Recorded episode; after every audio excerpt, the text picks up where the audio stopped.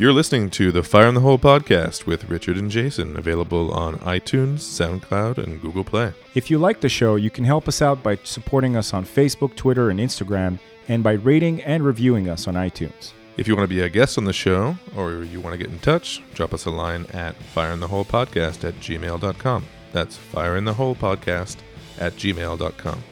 Enjoy the show. Today on the show, we've got one of our best friends and returning guests, Mr. Steve Breault. We talk about social media, artificial intelligence, uh, cybersecurity, crazy medical advancements, MMA, monster trucks, 70s and 80s iconic TV shows, and a whole bunch more. Another zany, action packed episode of drinking beer and shooting the shit right here on Fire in the Hole.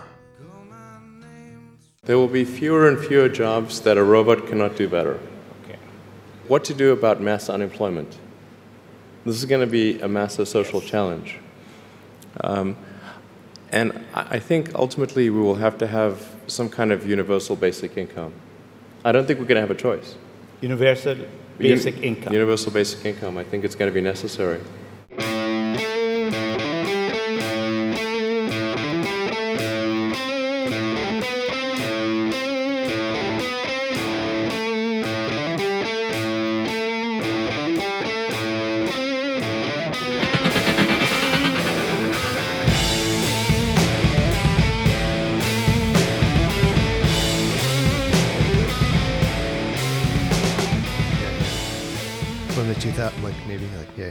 Little like post race kind of look. Yeah. Or slightly, roadie. Europe- slightly European. Little European yeah. with a with a giant champagne bottle. Does, does it does it make me look like I have lots of money though? That's a good question. Probably not. That's a good question. We certainly never. You've always you've always done well for yourself. I think you've always been good with the finances. Um, no, No. no. Well, you certainly didn't. It, it looked like it. So you, that's that's what's important, really. Yeah, yeah. It's it's, it's looking all a- like you it's got a- it together. It's a facade. Yeah. it's a facade. But no, there was there was. Uh, well, I think like everyone else, when you start, when you first start working. I mean, I I had always done, as a kid, you know, you do like little jobs. You know, work for the, like soccer refereeing and Paint Mr. newspaper Johnson's and uh, yeah. you know like lawns and stuff like that. Worked in a library, just like basic little Mhm. little things. Working in the kitchen, you know, like washing dishes. But the first I got out of, but I was doing those while I was in school. So my first job, like job job, is is still where I am now. I'm not doing the same thing, but it's the you know big company. Mhm. And so you go from minimum wage to at the time like I don't know, I was making like eleven dollars an hour from from minimum wage at the time, which was probably around five something, six in Maybe the six in the late nineties. Yeah. And so I'm like, whoa, I got all this money now. And I was just spent like, the- yeah, yeah. Every paycheck, every paycheck was just, especially when I was still living with my parents at the beginning, every Oh, paycheck yeah. was just spent. I have, I have like, uh, um, binders full of regret You have binders that I and still binders have. That's regret. the, that's the problem because a lot of it was I just buy CDs. Okay. And so they're all uh. still there to haunt me. All of uh-huh. my poor, poor choices, financial choices, of like putting like, oh no, I'll put on my credit card. That first credit card too, that'll kill you if no one's like, If no one's looking over your shoulder. Yeah. Yeah. Yeah. yeah. Your credit card. Yeah. yeah. And they they try to get you right away. yeah, And nobody teaches you how to use No. them. Yeah. No. No. and it's literally, and it's the, and it's one of those things. I think that, at least I don't know. I mean, they might still have it. I don't have. Well, you'll know soon. But I mean, in high school, I remember us doing sort of like economics, but that basic shit. Even with, like, I don't remember anyone saying like, "Hey, here's uh, here's some stuff to look out for once you're uh, once you're an adult." You know, no. None of nothing. it's literally the the two things that you that you actually have to be an adult about are your health and your finances, and you don't learn shit about it. It doesn't even come up. Yeah. Yeah. It's literally only two things. if you're in economics, they'll either teach you like high level macro microeconomics. Yeah. You know the GDP, but you won't know how to use your credit Yeah, card. exactly. Yeah. You know, like uh, uh, supply and demand curves, which Mm. is really impressive. But then, like, how does that help you budget? You know, once you move out of the the folks' place. and it's silly too because it's part of you know mathematics is part of what I studied and but for some reason you put a you put a dollar sign in there and none of it makes sense anymore. yeah, I'm like, people always tell, okay, especially you know around our age, people say, oh, investing this, that, and the other thing. I'm like, yeah, I just want to make sure that I have money for retirement, and the rest is just too complicated. It seems like something I need to be watching and paying attention to and really understanding. Uh, That's yeah, that's how it is at banks now. Like, uh, you just want to open a regular ass account. yeah. They they run you through this whole like little business class, and they're like, "So where where do you want to play with the money?" You're like, "What? I just want an account to dump money in that I make working." I still have these old, maybe like almost cartoonish notions of finance where, like, well, you know, Uh, I guess if you have gold, that's good. And Yeah. if you own large tracts of land, that's probably good too. Real estate and gold, you know, having a- like I have like 18th century financial advice for people. land and gold. Yes. Will you take a doubloon? Yes. How how about silver? Can you pay me in silver? yeah, but I mean that's I don't know. In our generation, I feel like credit cards were like a little bit of a mark of success. Like you were generating enough money, and that's kind of was the original sense of it, right? Is that you once you were operating at a certain certain economic level, then the bank was like, well, here we're even going to let you kind of float some credit. And they Um, loaded you up hmm. too. I remember my first credit card. It was one of those things where they're they just I guess they looked at my salary and they're like, well, you live at home, so you have no expenses. Uh, so here's a credit card with five thousand dollars. they give you five k Yeah, out of the I'm like gate. twenty or like twenty years old, and you have like a five thousand dollar credit card. What idiot at a bank thought that was a good idea? I well, know. they knew they, they knew it was going to be a good idea. it was a great idea Yeah, yeah. because the worst case scenario is you, you Is crash and burn, and yeah. then mommy and daddy are gonna have to pick up the slack for you, and they are they're, they've got jobs. I think 5K is actually pretty low. Little did they know I Out would of the just gate? slowly, painfully pay them back. Yeah. Usually, a twenty year old like it's five hundred bucks when you when you first Oh, get yeah? your first credit Yeah. card. That's your first one. Hmm. I mean, I don't know if you were an exception to that rule, but I, don't couldn't even get one f- as a student for the longest time. As a student, no, it was really once I first job kind of thing. Like, oh, I guess I should Mm. have one of these things. Yeah. Yeah, I, I got my first credit card like it was it almost felt like it was a mercy credit card from the bank. They're like he's such a nice guy. Let's let's let's give him 500 bucks. Hmm. Let's go. We like him. He's he's a he's a he's a cool kid. He looks like he's good for it. He looks like he's good. He looks Looks his mom looks trustworthy. like he's good for it. Yeah. His mom looks good for it. And then now That's one of the questions. Like, what's your relationship with your with your mom? Yeah, exactly. Do you like your maza? Does she love you? How much? if you had to put it in dollars, what amount does your mother love you? Did she tell you bedtime stories? Does she hide money under the mattress? Does she have collateral? Did she give you hugs? yeah. One hug a day? One, Two hugs two per day? It's funny whenever someone says that it's always dangerous when you're worth more dead and alive. You never assume that they're talking about watching out for your own kids.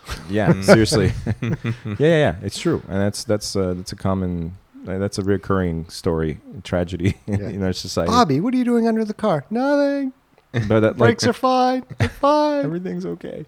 The second you pay off a card, though, the bank, the the, the credit card companies are like, "Hi, Hmm. Oh yeah, they're. I mean, how's it going?" They're they're they're ready. I mean, you're ready to cut the thing up, and they're like, "Hey, you want another couple grand on that?" Yeah, how you doing? Yeah. Are you doing okay? Hmm. They're like, "Who is this?" Oh, this is uh, this is Visa. so, how's the job? How's life? You're like, what do you want? Oh, nothing. We just wanted to let you know that you can go to a thousand now, and uh, maybe two thousand. Two thousand? Have you considered a bigger TV? Yeah. Maybe some renovations on the kitchen? Mm. Hmm. Yeah, yeah. Fast forward twenty years later, th- they, they've they've. I think I'm at ten grand or something as a limit, and ev- and I, and that's after having refused like one a year Hmm. Yeah, because they're just dirty. yeah.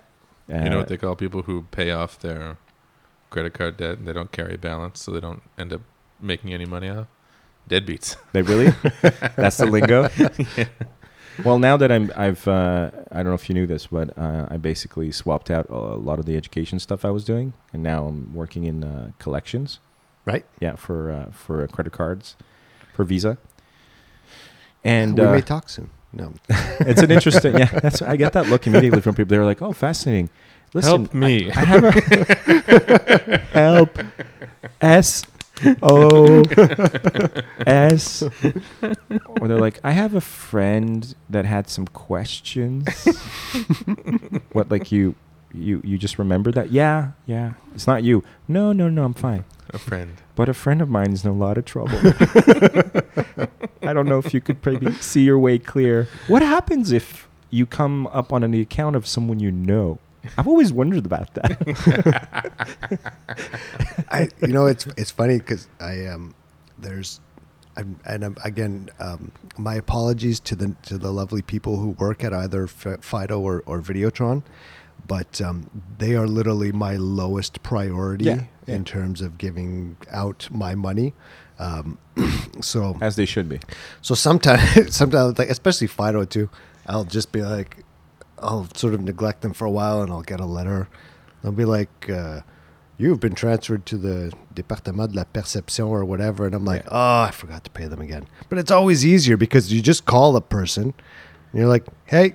This is so and so. So I like owe you this much money, so I'll pay you on uh, that date. We they- cool? yeah. They're like, yeah, okay, great. Yeah. I'm like, this is way easier No, no, than, what you understand than trying to do things properly. It's not even. Yeah. Mm. First of all, it's it's way easier. Yeah, yeah. It's like uh, waiting for what is it? Like the final notice back in the old days, where you're like, okay, that's the real one. It's got red highlighting, and that's that one I should pay attention to. But Mhm. the collections, the, from what I've seen, is not the collections of old. It's not the like. It's not like a pirate ship, and we're like, you know, like a, fucking. Animal Planet with the Jeep, where you're like you net gun, and you're like dragging no, no, no, and you're like pay it, pay up, motherfucker. Like it's not like that. Um, it's much softer because the, the anyway the place where I work at is the last best hope for peace before you go to the fucking animals, Mhm. before you go to the soulless Collection agency. fucking the Yeah. people who the people who buy collection Yeah, yeah. contracts, essentially. yeah, essentially the scum of the earth. Yeah. The scum of the fucking earth who do that for a living uh, are right up there with like people who price life-saving drugs at half a million dollars a pill. Like Yeah. that's right up there with that shit, you know? Mm. So most of the time when we do talk to people, like they're most of them are happy to hear from us because they're like, "Oh, okay, cool. All right, you're still talking to me."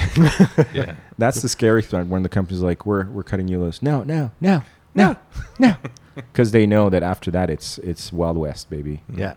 And they've been avoiding it for a long time, Yeah. and they think that it's something that can't be managed. And, And the wor- I guess you're calling to help, right? Yeah. And the worst part is, is that oftentimes, um, and it, this is just from a just a plain customer experience point of view. I had a, I a long time ago I switched from from my from my mobile again from Rogers to Fido, and this is back when. Um, Rogers seemed to be really more sort of corporate focused, so Yeah. the plans were kind of yeah, They're reactionary. yeah, and, and so and Fido had better stuff that was cheaper. So I'm like, okay, fuck these guys. I'm gonna, you know, close it and transfer it over. So I went, you know, I called them like, okay, I'm gonna be terminating. Well, or the opposite, right? You go to Fido first, and I said, okay, yeah, get no, tran- transfer over the number. That that was a huge thing. The number Yeah. portability Yeah, that yeah. cracked everything open. So I went over and I did that, and uh, then I let Rogers know, and they're like, "Okay, you'll receive your final bill in the mail." I'm like, "Okay, great." And on like let's say the Monday of like some arbitrary week, I get my final bill from Rogers, and three days later, I get a letter from a collection agent for the same amount, and then phone calls, and I'm like. What the hell What's is going on?" going on? And I talked to, and I so, but unfortunately, I talked to a collection agent before talking to Rogers, and yeah, that was not a very pleasant experience. And I called Rogers afterwards. I'm like, "What the fuck is going on?" I mean, guys I just like really like two days. Yeah. That's all I had to pay you back, and then it's like off to the like the leg breakers.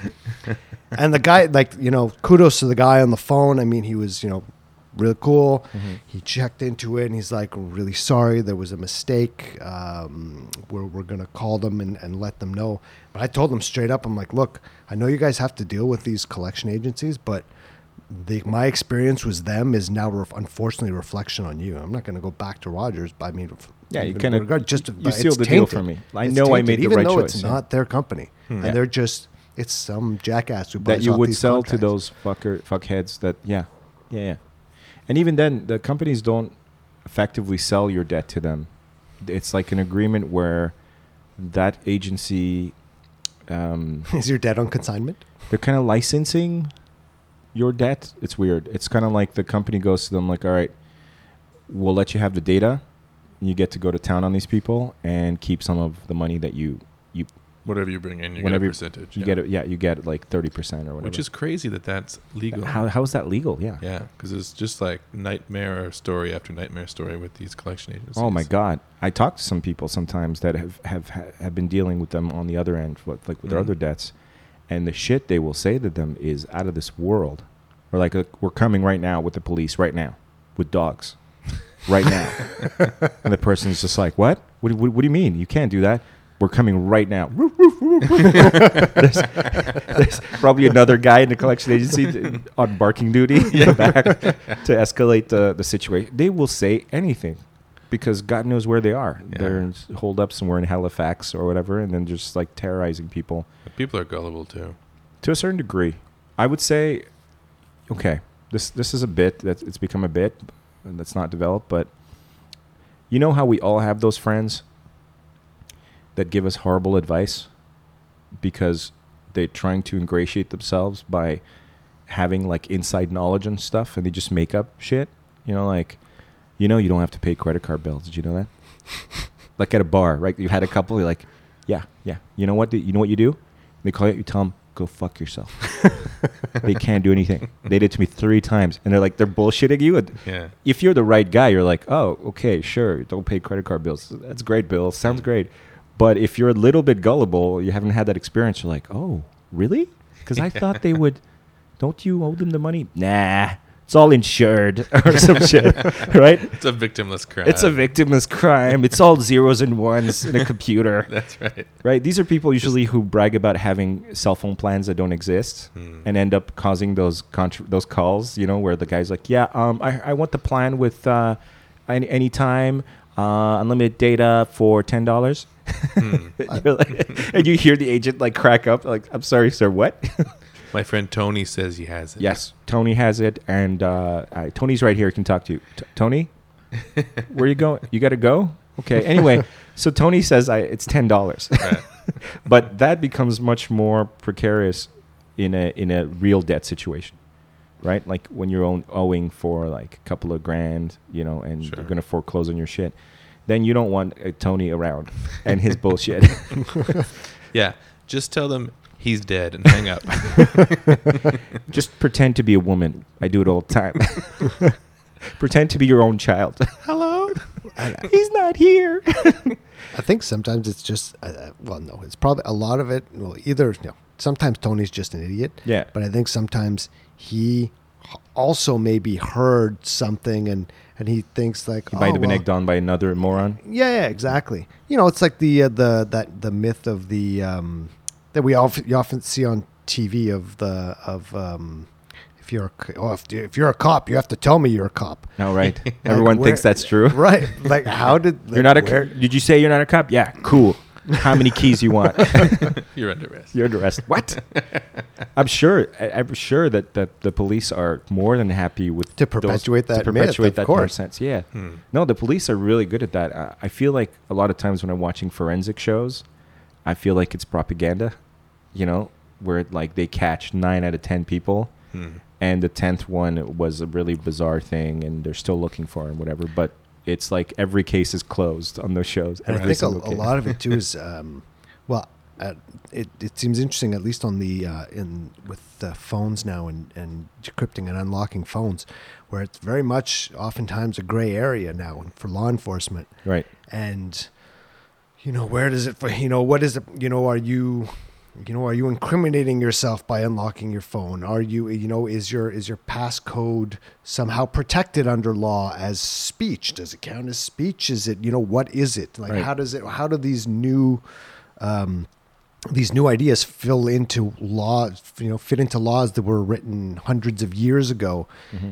in a general enough fashion that we still kind of use them But they have no real they have no real realistic application. to right and so a lot of you know oftentimes it seems like um, you know in a couple of cases now where you know they're, you're held in contempt for not handing over your passcode right. and uh, um, Or they're some badgering, like- issues were brought up where it's like well you know what if it is a case that's like years it's been taking two years to go through litigation. Now they're like, and now finally they're like, okay, unlock your phone, and you're like, I I don't remember what the passcode was. you like if you since I mean, oftentimes you will remember because most people set a passcode once. You know, you don't, don't have to tell them change it anything. for Mm. You don't have to tell Yeah, them you don't fucking to know- thing. When a no. cop talks to you, you can Yeah. just punch him. yeah, exactly. I do it all the time. yeah, that's what Tony says. I do it all the tell him time. he's dead. Yeah, no, uh, didn't Apple uh, tussle with uh, the government in a big way with the, some suicide bombers? well, or they whatever? they, were, they essentially refused to give them to hand them backdoor to help them out, which is Hmm. uh, you know the right move. well if for for yeah it's they're not it's not their problem. You know, it isn't, but I, I wonder. Like that's a weird issue. It's kind of it falls into the same category as uh, the the patient, uh, the, the whatever client, whatever privilege, Doctor patient. doctor patient privilege. Yeah. confidentiality. Yeah, the doctor patient client patient. yeah, the doctor pri- patient pri- pri- privilege where the guy like just went to like a twenty dollar an hour shrink and we're like, and then I kill the bitch, you know, like, and I kill them all. But like, even though it's super overt and brutal, like the person can just not say like I think in those cases they have to inform if it's a law violent crime. enforcement. Yeah. I wonder if some in some sometimes you can If they state like clearly that that they're planning to kill somebody or that they have killed somebody. okay, I- that's like one where you get to go. I think so. I, I don't know. think it's a great- that's, that's another We'd one have of to ask Tony. things. and, it, it- it- and if it is, uh, we'd like to apologize to all people named Tony at this point, yeah, exactly. including my nephew. Um, if if in fact they do break, uh, like force psychiatrists or whatever to reveal that info, or um, technology companies to break open phones that have this and that, is that a good thing? Is it a bad thing? I find like that's a think it- tough one. I, I, well, I don't know. I'm, I, I'm a little cl- because of, uh, just working in the industry of, of Yeah, this uh, is your the field. IT industry, and it's that I I want the person making the hardware to make the you know the, the the safest you know uncrackable piece of hardware because we've seen time and time again where um, you know you put a backdoor in to help someone out and it takes you know days or weeks before that backdoor is known and exploited by people who have less uh, noble intentions than law enforcement looking for that murderer or sol- Right. trying to solve some case and so um, it's it's it's difficult to understand. It's difficult to it's a difficult pill to swallow for law enforcement because it is technically making their job more difficult. Yeah, but I mean, But- but the, the versatility of the phone too is, is is a big factor, right? Because a phone might be just a phone, or it might just be an internet device. But what if it's being used to detonate bombs, right? Mhm. Now, shouldn't it be treated like a lethal weapon? In which case, it should be you should be able to disable it, and you should be able to, you know, it can make the Right, difference. Then anyone can can do some malicious Sure. stuff with it. And I think the the case with Apple, and correct me if I'm wrong, but I think what they were saying is that they don't have the ability to open it. I think that's what they were claiming that they made Yes. it uncrackable even to their own, and Right. that was kind of the point. And, and essentially, they were saying that. But you know they got well, the code. Come on. Well, they des- so they designed it. Essentially, what they were saying was, in a nutshell, we've designed it to be as secure as possible, and so we currently have no backdoor. We did not put one in. And secondly, we're also not going to pay our engineers to design one for you and hack our own operating Yeah, system. Yeah, that, that I can understand. A company Yeah. is putting their foot down there, but I think what they were trying to do is force them into uh, designing the backdoor into future iterations because Ah. they'd run Yeah. into this. And I think like people had already cracked like the, all the previous iPhones and like fours, the fives, the I don't know which. I- think it was the six at this point or the six plus or something like that. Um, but it, like so, law enforcement has the ability to crack, or anyone else with that knowledge has- survey. has has the ability to break into any one of those phones. But this was the current generation, and there was no way to even for Apple to do it. And so the question was, is that an ethical dilemma? Should the government be able to force them in order in, to create these backdoors? hmm. And yeah, It's a it- tough one. It's a tough one, particularly because there's no way that they could do that and not leave it vulnerable to everyone else. And they're trying to create a product that people are going to want to use. And if people are buying it knowing that there's an exploit, right. Yeah. for anyone This is the to get issue. into their very private information. You Yeah. know, people do their banking on there. People Yeah, talk we've to seen their people mistresses. get you know, fucked over, Like yeah. your whole life is in there. Like the ramifications of somebody getting into your into your business. But For- then- particularly if you're into some business you're not supposed to be into, Yeah. No, that's a tough one, man. it's Uh, tough. It's a tough one. And then like if you add the now the fact that a lot of this data is being stored in clouds uh, as opposed to on the hard drive itself of the device that you have now, it gets even weirder with the it being online but not it's really. a it's um it's a special kind of debate debate not even from an ethical or anything like that standpoint but within the industry where um, so even now where I work we talk about um, you know cha- you know it's it's it's expensive and cumbersome to manage to manage physical hardware um, and uh, you know my admin's time can be better spent doing other things rather than swapping out defective hard drives in a in a in a server. It's sort of I don't I don't need to do it, and so the and so we bring up you know the ideas of different you know cloud providers or whatever. It's just it's it's it's not new, but it's just servers that you don't have to manage. And so you know your Microsoft Azure and your AWSs and you You're know, just SAP does. Yeah. Well, you're not outsourcing necessarily, but your your your your your hardware is virtualized somewhere else.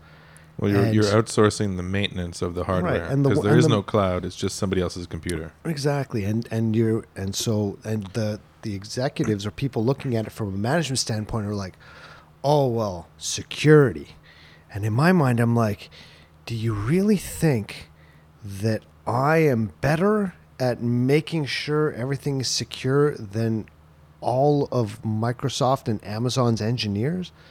Like, I don't think you thought this through very much. They're definitely way better at securing things than I'll ever be. Uh, you know, and you know, unless I really study within that field and Get all the becomes become some type yeah. of security engineer, and then end up working for them to do said thing. But I mean, It's counterintuitive. The the inclination, particularly for that mindset, is well, it's in the building, so it's more secure. right, but We it's an illusion. we It is had this illusion. old. Um, it used to be that um, that we had a hard when we this was years ago when trying to put an internet in place. They were worried about um, posting things electronically on the intranet internally because someone could take it and put it on a USB key and leave the building with it, right? Or email it out. Right, it wasn't right. secure. That's a concern where I work now. Right. But but having a the posting on a bulletin board was okay. Even though your phone is a camera and I can take a photo of a piece of paper and still leave the building with Right, it. right. It's not more secure just because it's physical and behind a piece of glass. It just means that it there's a different way to leave with it. Yeah, no, that's a that's a tricky one. That's a tricky one. Um, where I work, for instance, the cell phone policy is like obviously you're not supposed to really have it out on the floor uh, or in your office or whatever, but they people that's what they do. The little bit of time that they have to like you know Mhm. manage their files and stuff. Everyone's just like boop ba doo doo. They could be taking pictures all day Yeah. and they have detailed information detailed information on people like right down to like every purchase how much was there a refund did you transfer money from like sometimes um, and i hope i don't get in trouble for this let's keep it general sometimes y- companies like the one i work for have the ability to actually look at monies that you're holding elsewhere that don't Hmm. even have anything to do with them and while they're legally cannot tell you that they know that you're you're you're uh, storing money elsewhere and pretending to be like ass out and like I got no money, no habla, like you're doing that whole bit. Like at some point, I was talking to this wo- this client and she couldn't fucking speak a lick of English or French or anything, and then I just went to see my boss and I'm like, I I can't. There's no. She can't speak. And he's like, really? Yeah. Let me ask you something. Says my boss. Who? Uh, shout out to Hugo. He has the uh, uh, Contra th- uh, uh, 30 life code tattooed on his forearm, which to me immediately I took a liking to him. Up, He- up, down, down. yeah, left, left, left, right. E- B B A B A B A. Yeah. He goes. Uh, do you think? Uh, do you think she spoke English or French when she ran up that credit card when she when she made the purchase? I'm like, that's a good point. Because you know, English or French is required in order because they have to read you all the contract stuff and they have to run you through the whole financing thing. Mm. If you run up this kind of debt, you speak uh, some fucking English. so it, it's very convenient. This person's uh, linguistics are suddenly falling apart Right. when it's time to collect. Right? Okay. Okay. no, no collections. No. No. No, no pay. No money. So it, it's interesting though it's it's uh, and this is a sidebar here. Interestingly, the work has increased my faith in humanity rather than decreased it. I was worried that this would be like the final nail. like I'm ready for the bomb. like it, it would get it would put me over the edge. But it's done the opposite. I realized the majority of people um, are in good faith. They just run into trouble Mm. sometimes. They get sick. Uh, they take care of a loved one that's dying. You know, something happens to them, and Mhm. most people want to take care of their business. They don't want to be shit. So, and that's that was you know that was comforting as a revelation. Um, but that whole area of security is very nebulous to me. I mean, obviously, there's only so much companies can do, but now with phones becoming all but a right, like they're about to be written into like the human rights Mm-hmm. right? Like a phone is now like is it are we going to see companies not being able to cut off your phone anymore because or the internet which are becoming basic rights because these are technologies that are so fundamental to your everyday life? Um, I, I mean, I, I mean, it's entirely possible that we eventually get to something like that. If, if, um, um, you know, like you like, you know, it's, you know, here, hydro, hydro can't cut you off in winter. Right. Right. That one kind of makes sense. Well, yeah, it makes sense because you have to. But then if you look at something like, um, is so well, actually, you know what? I think a phone. Uh, I think even now telcos have ways to keep to have a phone operate, be, still be able to call nine one one without being able to Yeah. make calls, right? Yeah, that's always So I guess thing. that is the concession to say that you you still can make that one important call.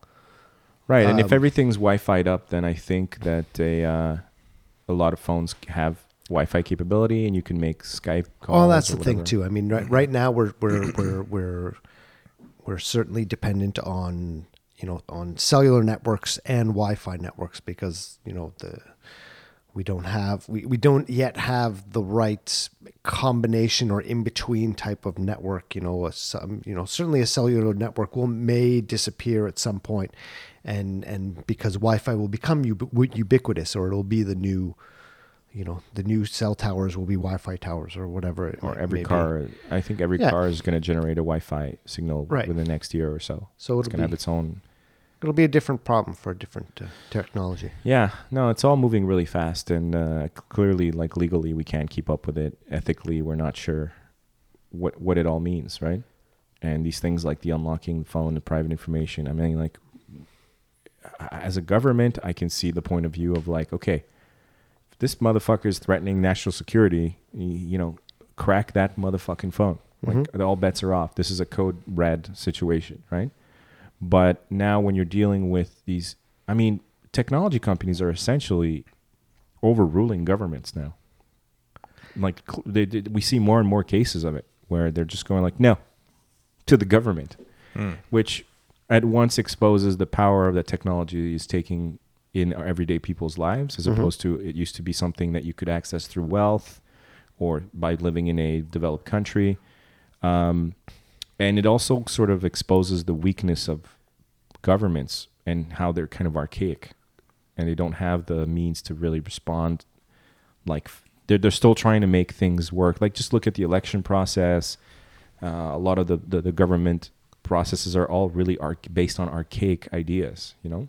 They do have they have a lot of power, but what probably has what I think has more power is the free market.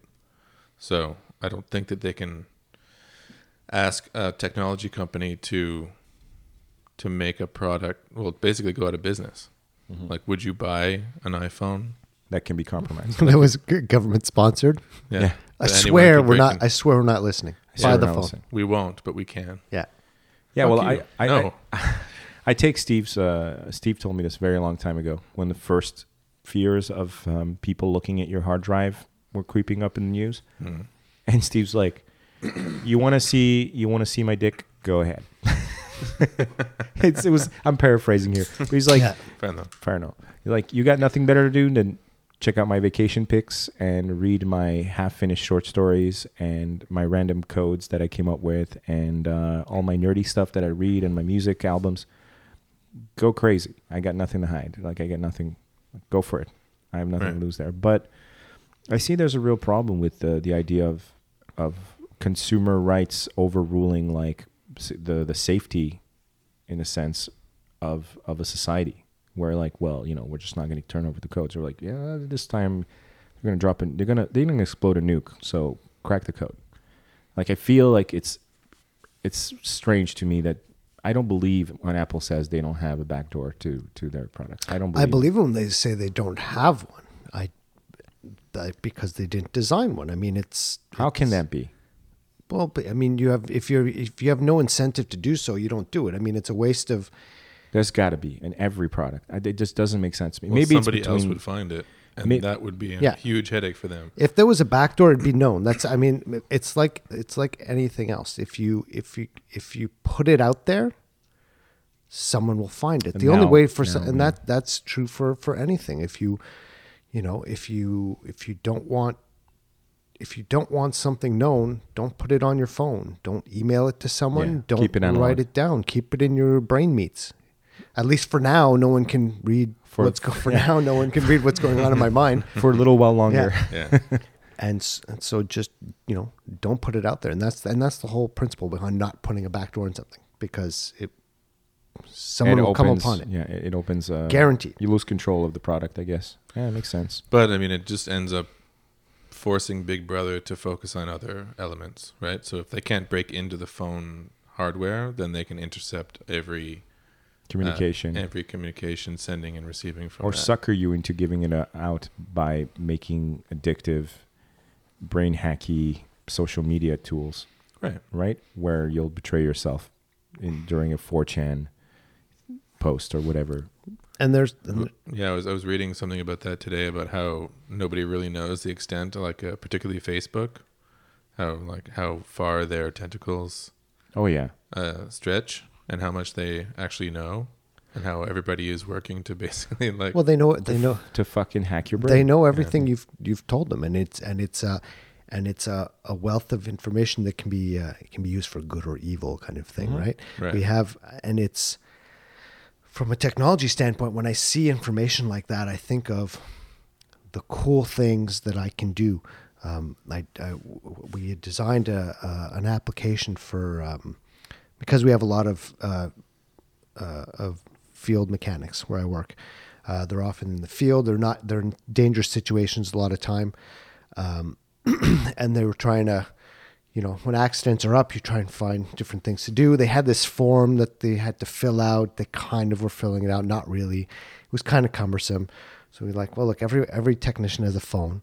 So we'll write them. We took it upon ourselves in IT, sort of a proof of concept. We'll write them an app where they can um, fill in this form uh, quickly and, and, and submit it. And and the idea is when you're designing, but you, when you're designing something like that, you look at the information that would be interesting to use um, from simply uh, creating uh, a, a product that's interesting to you. So we had, you know, geolocation in the app. So it would tell us, okay, the technician is here. And that way, and so in my mind, we were looking at it, we were proving it out. It's like, it would be great if you're a technician, you're in the field, your phone tells us where you are, you submit saying, I have a problem. You submit that. You take a photo, let's say, or a small video of whatever the problem is. Um, you know, with heavy machinery, sometimes it's, it's simply working alone can be a problem, um, depending on the circumstances. And and then I could be in a we have a, a control room, so to speak, where we do a lot of uh, uh, monitoring of machines from a distance. And there's a map up on the wall, like a, in a, on a on a big uh, big ass screen. It's like how great would it be if all of a sudden a little red dot appears, boom, on the map, with the technician's name next to it, saying, "Oh, this guy's got a problem." Someone in the room can immediately call him, or communicate with him, or chat with him, whatever, and get on it all those things you're like wow this is really cool but it involves recording a whole bunch of information And storing it. and storing. It. I mean, you got to you got to do something with it. Right. And so sometimes it's Like a security camera, you're going to need a lot of tape. yeah, and sometimes if you want to do cool things, you need a lot of information. Um, and and sometimes you have too much information and you can do not so cool things with it. Hmm. So it's tough to draw a line there to say, even for our own experiences, um, you know, th- you think of like uh, uh, Blade Runner or something, you know, walking through the streets and an ad starts talking to you. Oh yeah, which is already out there. Like if you go to places that are a little bit more uh, ruthless in terms of c- capitalism, Yeah. like So at the Dubai there's, a, or whatever, there's, a- I'm sure there's they got certainly a shit going. creepy aspect to it, but at the same time, there's I can see some of that stuff being kind of convenient, course, of course. and interesting. yeah, you walk into the Gap and like Mister Johnson. Yeah, Last time you bought the khaki shoes and the da da da. Yeah. You know what goes great with khaki shoes? Yeah. I think I'd like the idea of being know. able to go in and I scan scan my thing, and then it'll just um, augmented reality. It'll tell me where all the stuff my size is. Mm-hmm. Like I can see that being the gateway, right? Right. Like convenience. Convenience is always the gateway. Convenience and and uh, approval. Yeah, there's like a, there's a lot of people who are really resistant about like being being tracked or like having you know your ad preferences and stuff being recorded. But then Yeah. you're just not going to see stuff that you don't like. Right. You know, so it's a bit win-win. So it's kind of benign, but it's benign now, right? So when all these data collection They things- perfected. right? Like Mark Zuckerberg's but Zuckerberg's probably not sitting I like somewhere. Uh, let's call him Zuckerberg. Zuckerberg isn't is like isn't probably like sitting somewhere cackling about all the data that he's collecting. Like is you know he's trying to do something cool with Facebook and I don't know about that. well. I, I don't think he's an evil mastermind. Is is probably Zuckerberg. oh no. no, but I, I it's probably benign for now. But It's like benign that, for now, Like sure. that article I was looking at, well, like, well, who's going to be running Facebook in like twenty years? but right? actually, so I, and to come back and wait, to hang on. Who, Yeah. who, who and who? Well, I, they don't know, but like it could be some evil genius. Okay. Right? But then the, all the Okay. all the infrastructure exists and all the data's been collected and And now you can. It's a weapon. And if we look at the, the, the what you brought up before, you know, if um, you know, let's say that uh, Facebook starts uh, selling its data, right? So it's selling da- da- different pieces of data on people, and I'm now also I also have access to your financial data. I know where your money is, and I know Right. when you're buying what. And thanks to Facebook, I also know where you were. Uh huh. And so now I mm. know your location and your what you're buying, and you start putting that data together, and you're like, oh, maybe I'm a little ate. less comfortable now with. No, You know, and, and you're divorced. Oh, divorced people eat at Taco Bell twice as much as non-divorced people, and blah blah blah blah blah. Yeah, no, it's it's that whole shit you see in like TED talks where th- that asshole, I forget what his name is, that MIT asshole who was all like, "I filmed my baby for a year because I was interested in neurolinguistics and geolinguistics and where lear- words are learned and what geography and in the house and." The whole thing was how he filmed his house from top down Mhm. and that it was all about tracing where his son picked picked perfected words and at where location he was when he you know and obviously the kitchen was where water was formed and so forth and so on and it's all like cute as you hear the little like you hear all that everyone's like oh god that's so cute and like everyone gets lulled into this like what a fascinating research thing and before you know it he's talking about essentially intercepting the the mass communications of everyone when something important happens, like a presidential speech, and immediately turning it into these valley graphs where they can now like analyze immediately the reaction of people to everything. Right? The minute the president talks, they know that the curves are here, the valleys are here, the peaks are there. And mm. suddenly you're like, oh, whoop, whoop, whoop. This guy is this guy did I just watch some guy invent the atomic bomb and he doesn't know it? right. like this guy's gonna become a, a, a, a infamous fucking like little did he know that his Zyklon gas would be used to murder his own people right, Right. like I, I sometimes i feel like that and but, but getting back to zuckerberg i wonder if there will be a, maybe a revolution at some point where those guys are going to get dragged out into the streets quote unquote and and exposed for what it is they've actually done. Uh, you know, and we the veneer of the like successful businessman, forward-thinking technologists, futurists, uh, entrepreneurs, and we start seeing them as what they kind of are as well, is people who figured out how to completely mindfuck uh, the common man into doing their bidding and buying and being obedient and wasting hours and hours of time on, on these social media platforms for I the think, um, dopamine hits, you know? I think uh, Facebook and Google have done sort of the same thing. And Yeah. Again, going back to this article, I'll have to post it now, I'm mentioning it three times. But uh, they were talking about this weird mentality that people have, like this like apathy, right? Like you you talk to people like as soon as you talk about any of this stuff, like oh yeah, Google knows everything about you and Facebook knows everything about you, and people are like. Yeah, well, you know, It's too that's, late. that's the way it goes. Whatever. They they already know. They've seen Mhm. my dick, and you know, there's nothing I can do about it. But like, that's kind of the mentality, right? Uh, Yeah. Because, but they've they've also given all these like free tools, and Google's got all like Google Maps and search engine and all this stuff that people use for free and take advantage of, uh, taken for granted at this point. Yeah. Like talking about a right, like And no one's Pe- questioning why this this mega company keeps giving you free shit. right, like But- most, like there's a there's a concerning amount of people who actually think that Google is the internet. Mm-hmm. which is exactly what they've been working on. Like that's been their whole branding, right? Right. They started with the little engine that could. But now they're kind of like the friendly giant. Yeah. And trust us with all your your data and also people don't really know what can be done with the data hmm i'm like oh well i can't really do anything myself with the data so Yeah. they might as well have it And when they, as long as i get facebook and as long as I get my yeah, yeah yeah and when they roll out creepy stuff, like nobody, nobody goes creepy. People start to react to it as if NASA would had revealed. Like when NASA goes like, "Hey, we may have a new way to get to Mars," people are like, "Oh, cool." That's the same reaction you get to like, "Oh, they uh, Google just rolled out another AI that can play four world champions at the same time Hmm. and do taxes and whatever." And we're like, "Oh, that's fascinating." Viral video, and no one's going like, "Why is this fucking company making AI right why are they doing this? again i don't think people understand the, the dangers of ai they're just like oh google's that nice tool that i can use Yeah. when i can't remember that actor's name in that movie that i saw They turned their logo into Pac-Man on the birthday of Pac-Man. they can't be evil. and i'm not saying that they are evil i'm just saying like people are just kind of Well, they've, they're given, evil. they've given up They're Yeah. fucking evil, but they're not evil in the tr- in the Victorian sense. That's what we. That's the problem with human race, the- the- with with society. We keep forgetting that bad pe- bad guys uh, evolve their shit too, right? Mhm. People think, "Oh, I know what propaganda is, so now I can see it coming a mile away." Because you've seen a bunch of World War II propaganda or some 70s ads that were really transparently like sugar, sugar, sugar, sugar, sugar, sugar, like, you know, Mm. and like people bought it. You're like, ah, I can't fall for that stuff. Let's go out to the lobby. Yeah, exactly.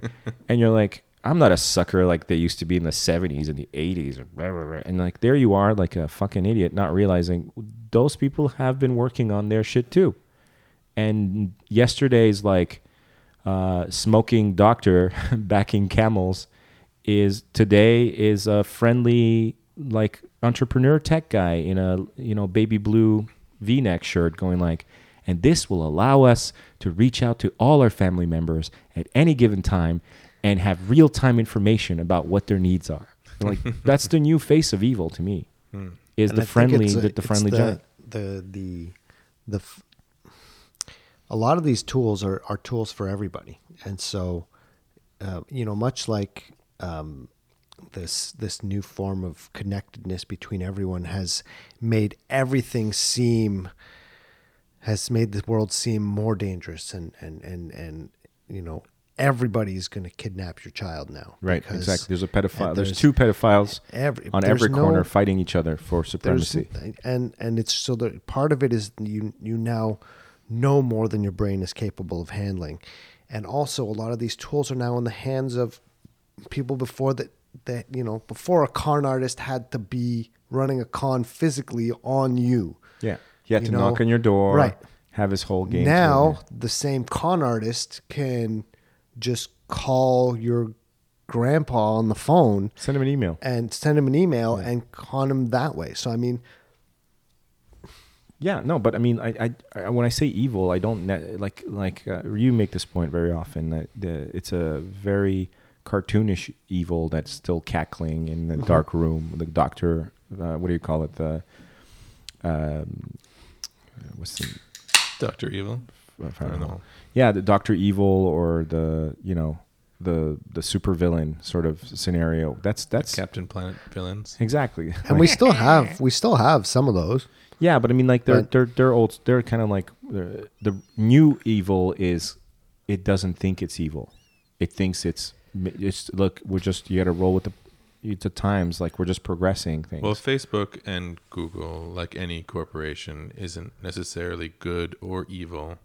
Those are those are traits that are it's self-serving. like for human beings, right? Like Yeah. they're a collection of of people, yes, but they're beholden to the stakeholders. So as long Right. as being altruistic is sort of fundamental to their to their corporate image and will allow them to make more money, They'll be then altruistic. then they'll be altruistic. but that's the new evil to me.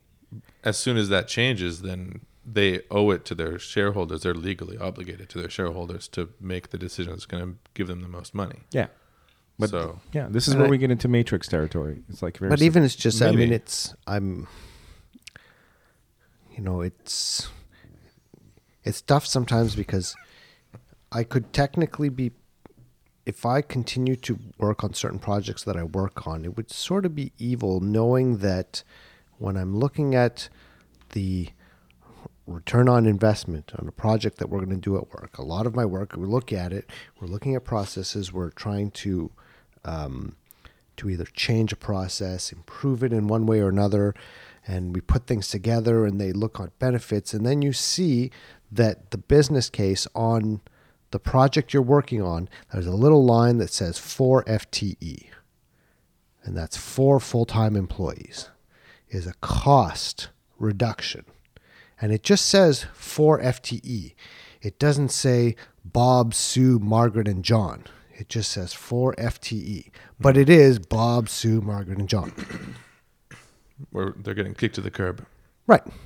That's the savings so of computer just spit it out like a like well, it's a- not even the computer that spit it out. It's just you know you look through it and you've I've calculated that you know or someone's calculated that over time you're you're saving forty hours a week of someone's work. Mm-hmm. Now, as a manager who's on the receiving end of that, you can look at that a couple ways. You can say, "Great, now these four people can do something else with their time," or you can say, "I don't need these four people anymore." Hmm. And so when I look at that line, I can either not do my work anymore because every time I see it, I just imagine some, you know, someone going home with a pink slip and all the troubles that that entails. Or I just look at it, or I continue to look at it the way I look at it, where I'm while I'm improving a process. I can't control what a manager is going to do with that information afterwards. I hope that their time will be put to better use within the same department to do other things to improve in other ways. but chances are they're gone. And, but I- And in I- a hundred years, it's going to be like four FTEs to the dis- disintegration booth, as opposed to the full- pink slip. we're gonna go full Star Trek. Yeah. Yeah. Well, I mean, they're they're talking about, uh, you know, within the next however many years, that like I think forty percent of jobs are going to go to AI. Yeah, that's what all the like top people are essentially screaming about, right? Right. Like Musk, uh, what's his name? Uh, So what do we do with all, all, the, all, uh, the, all those people? They're just going to go like we were talking about the truck drivers too. Yeah. Right? There's tons of people who are truck drivers, and like very shortly, most, if not all, of long haul trucking is going to be done by self driving trucks. it'll be like a, Mm-hmm. yeah, it'll literally be like the the great the great unjobbening. Well, and that's why a lot of the, it's the I mean the the the the straight truth of it is it's going to happen. A lot of these things, you know, just like, uh, you know, most of the jobs that were happening in medieval times are pretty much all gone. Right, right. I see what and moved on to something else. You know, eventually, no. Eventually, I don't need. I won't need someone to Blacksmiths. to- um, yeah, exactly. unless they're on YouTube making Avengers weapons. Yeah, but I mean, you know, eventually, no. That the garbage truck is going to be is going to be either remotely controlled from a central location or it'll just be completely autonomous and it'll you know and we'll have designated locations to put a bin in and the truck will come by and pick the bin up from its exact location you're supposed to put it in and dump it out I'm gonna miss my garbage man. Did I tell you about him? He's the most hardcore fucking dude I've ever seen in my life. He does the entire street by himself. He drives a truck.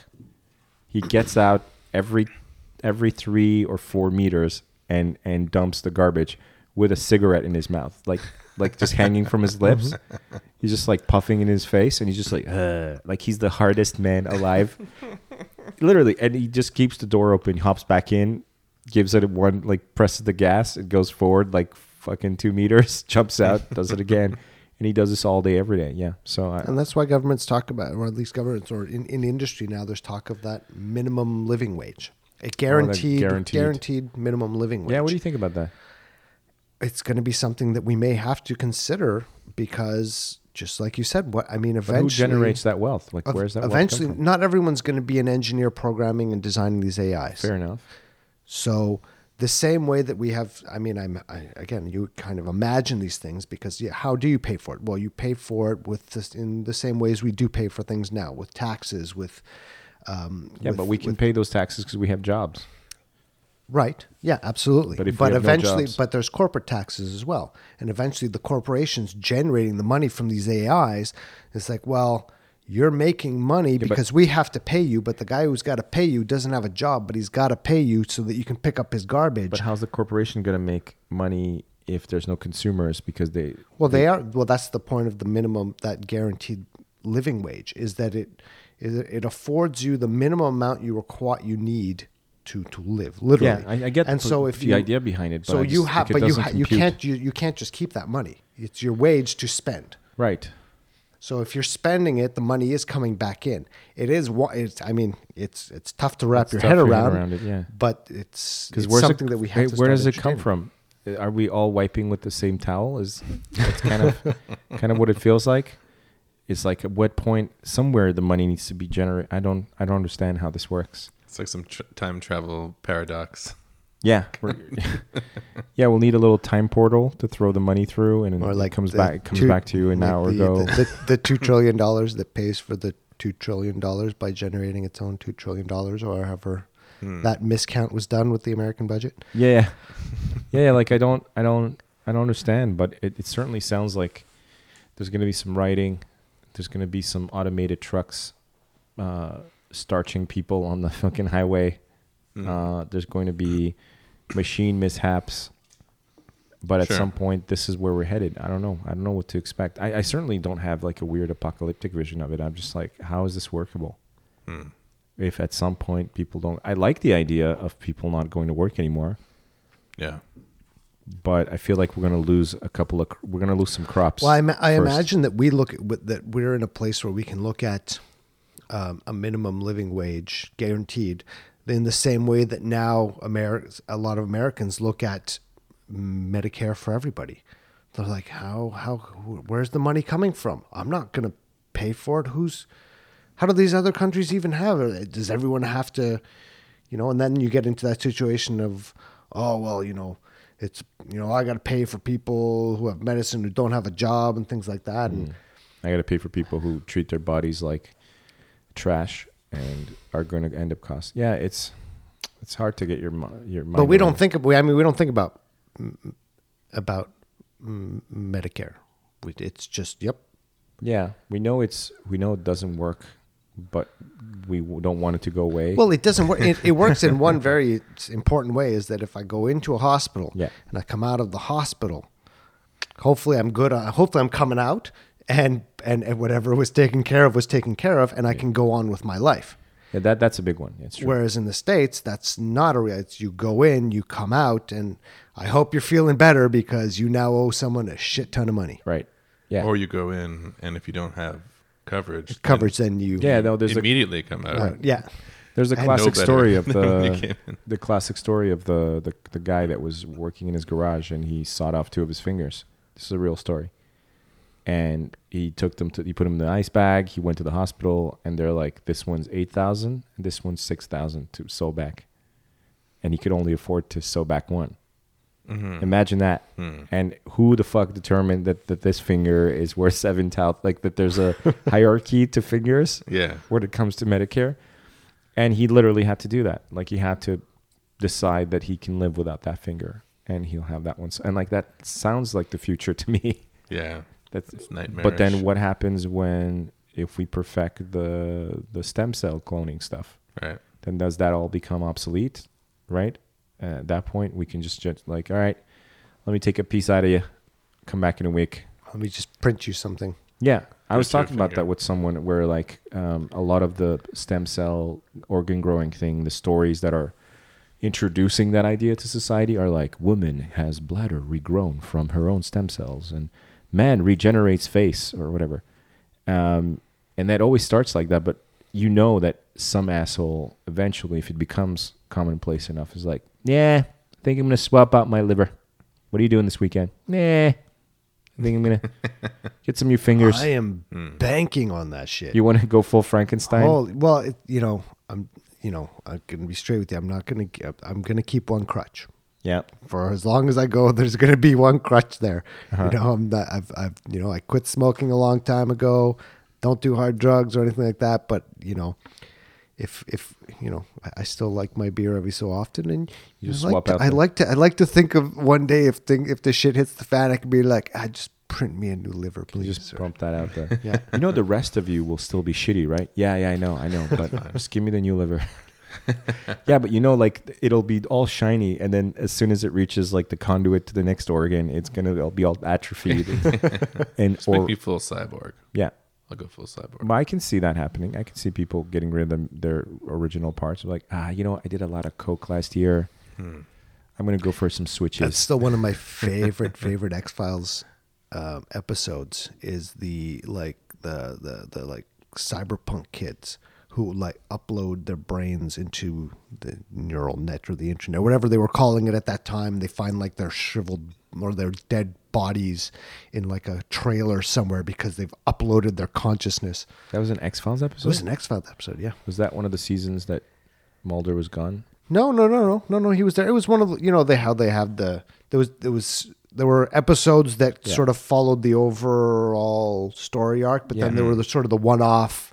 Most of them actually per season were one-offs, and Yeah. then you had three or four episodes there at the end that like went back to the continuity. Right. Yeah, or Yeah. The, the the the that creepy one with the family that kept their mom. Under Oh God, Uh, everyone that's talks about the- that. Yeah, yeah, That's it's- the big or one. Or the one with the uh, was it with Bruce Campbell? I think it's Sam Raimi who directed that episode Uh-huh. with like the like this guy who kept having every time he had a baby, it was like some kind of satanic little satanic baby.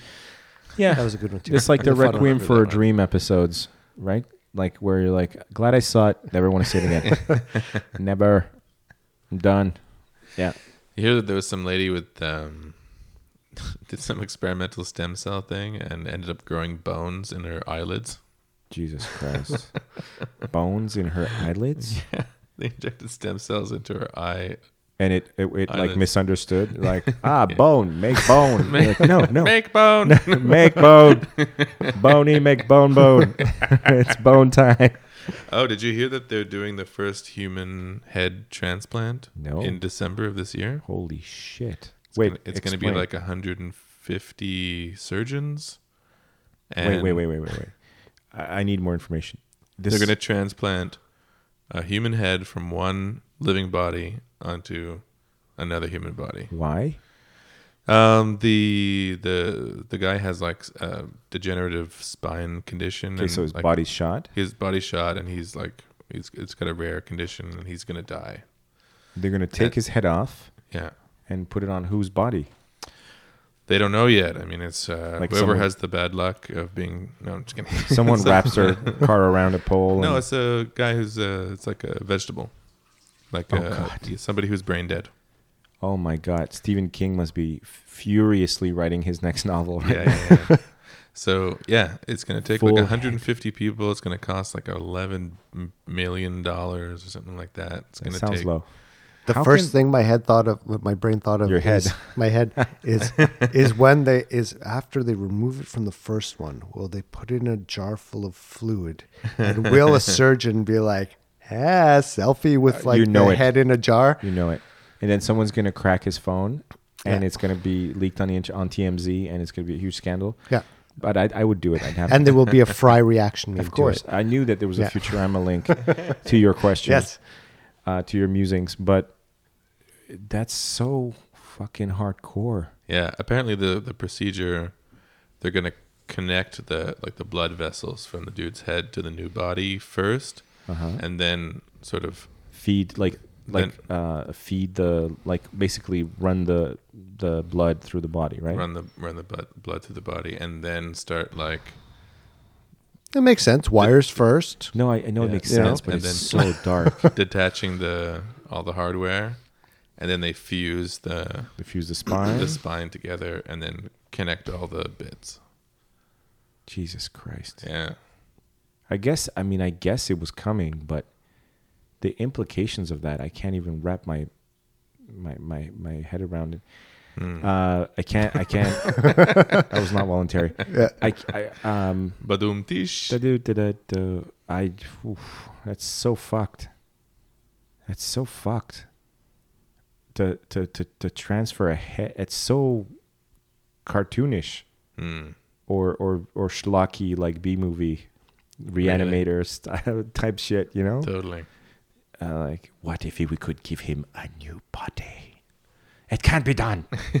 That was a. And there's a lightning that, storm. um, I, I feel like this was a, an MST3K movie. Possible. Well, Like I a head on a table.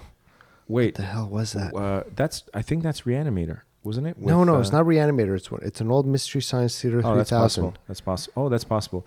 Uh, Well, there's the the other one. There's the there's the Stephen King one with the guy that gets a convict's arm, like his arm gets ripped off. Oh yeah. Uh, was it Dark Half? No, that's the one where he's got a twin in That's his a brain. twin, But right. there's one where some guy gets his arm ripped off in an accident, and they execute a convict, and they they give the like they transplant That the really arm, rings a bell.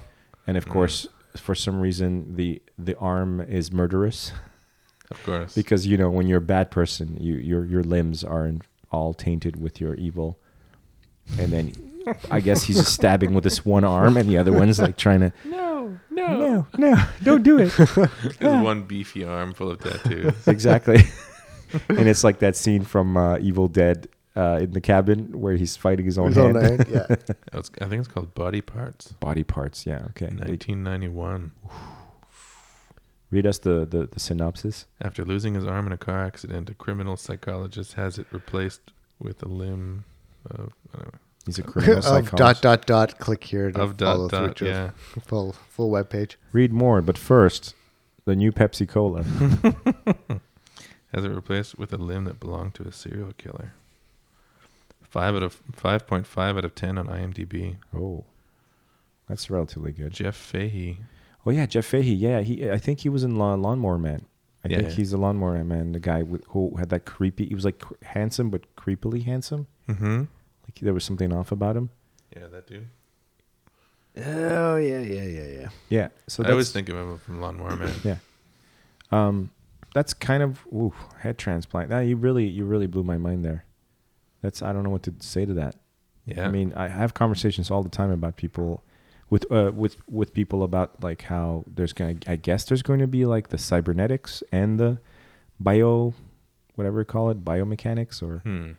where like we're going to have this choice or like is the mechanical choice going to be like the the Mazda Miata of replacements you know like you if you can't afford it you can finance a ugly roboto arm but Hmm. if you've got the goods if you've got the money you can have a nice shiny new one grown or They recently did um, a pretty good face transplant too with some guy who like blew his face off, Jesus and he had like a big like a hole for a face. Or like uh, oh like uh, I thought it like, was an like ours face electrocution. Or was that someone else? I think it might have been someone else. I could be Okay. wrong too. anyway face was scrapped yeah, yeah, for and sure. what how, I don't understand the transplant like the muscle tissue and all Yeah. that Yeah, the skin, the, the muscle whole bit. tissue. Piece by piece Like or dude had like no nose, nothing. You know, One. one big face transplant. they just sliced off the other's person's face and Yeah. Jesus Christ! I was just I was listening to him. Jason's gonna wake up in cold sweats tonight.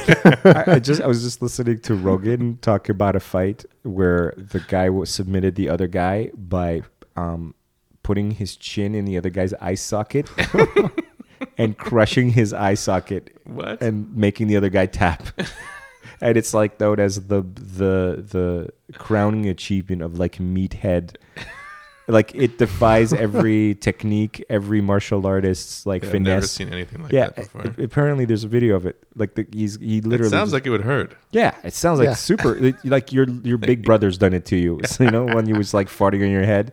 You're like, ow, ow! You just you put your chin in my eye. It's, it's really fucked. Don't do that. That hurts. you know.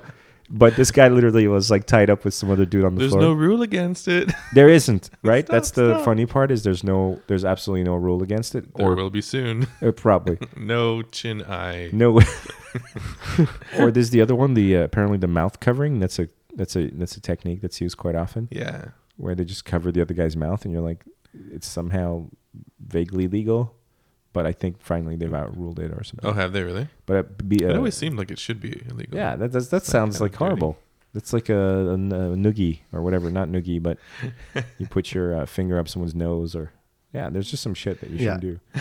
It's just not done. You know, there's a move like in in wrestling where like you like put like three fingers in the guy's ass. The asshole. guy's ass, yeah, yeah. In the Turkish wrestling, yeah.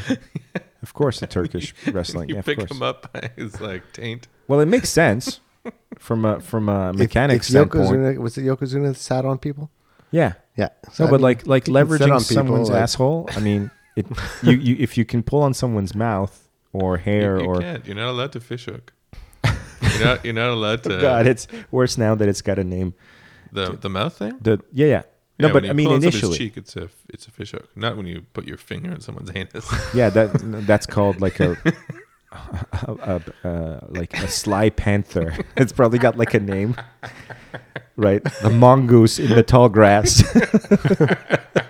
You're like, I don't care what you call it. Don't do that again. Some- sometimes it's called foreplay. Sometimes it's foreplay, but that you were out of line, sir. you were out of line. No, no. How did we get here from cybersecurity to anal security? Yeah, man, it's uh, it's- Vulnerabilities. oh, that's uh, yes, and tr- heads being transplanted. I just the back doors. That's it. Back doors. That's what happened. Backdoor security. Damn it! This was Steve the whole time. He he, he slightly uh, he slightly inserted uh, There's that. so many that- good titles for this episode. There's just this is an episode of titles. Backdoor security. Uh, this has almost nothing to do with what we're talking about, but I accidentally put my uh, uh, iPhone uh, earbuds in the wash. I saw you put the exact same thing happened to me. Did it? Yeah, Wait, did the same result? unscathed, But uh, here's still what- functioning. Except now, Yeah? they're like a tightly wound coil of like. They're, they're of- just coiled. Well, that can, I can still use Yeah, them. yeah, but they're just they they, they coil back into. Uh, but they want to like pigtail almost. did they? Did you le- forget it in there for a full dry? Wash then dry. Full dry. Yeah, full okay. dry. What happened to me was is I put them I put my clothes in the wash and um, I'm looking for my ear my earbuds everywhere and I'm like, oh, it's not all I've checked all nine places I usually leave them. And then it dawned on me, I'm like, "Hmm, is it in the wash? Maybe. Hmm. And it goes ding dong dong. I go down, put everything in the too lazy to check because it's a big wad of clothes, right? So I just like jam it in there, go back up. Did I did I put da-da. I go through the nine places again. I'm like, God damn it! I probably put it in the wash. I go down and I, you know, washers, the new ones have this way of kind of like spitting out all the stuff that's not supposed to be in there. When you open the door, all the change and your lighter and all the stuff falls out. Uh, and I like opened the dryer, like interrupted the cycle, and the speaker, like the earbud, just fell out into my hand. But it, it had only been there for like five minutes, so I realized that they they were probably fucked, and then this dried them just enough. like if I'd left it there another five ten minutes, they would have like melted or or something. But it just worked out somehow. I don't know. It was very strange. It's a very strange experience. No, I did like like the full full both full cycles, and Uh-huh. it kind of has like melt marks, like where it kind Really? of like rubbed against the metal, the hot metal, like in the dryer. Mine is just unscathed. In fact, they're clean again. They're like you know they get that gray after a while of Yeah. you dragging them around. They're they're white again. And uh, and the other thing that I've I've washed a few times and they still work are fucking lighters. I don't understand that. It, I, a f- like a fucking little Bic lighter. Hmm. I'll take it out of the wash and I'm like, oh no. Well, I mean, it should the- still work as long as the flint is still there. I think that's often what happens is that just through all the tumbling, the flint pops out, and then you're like, oh, Yeah. done. Yeah. Did you see those lighters? Speaking of which, sorry, we're tangenting here, but did you see that lighter that emits like an ele- it lights your c- cigarette with like an electrical charge?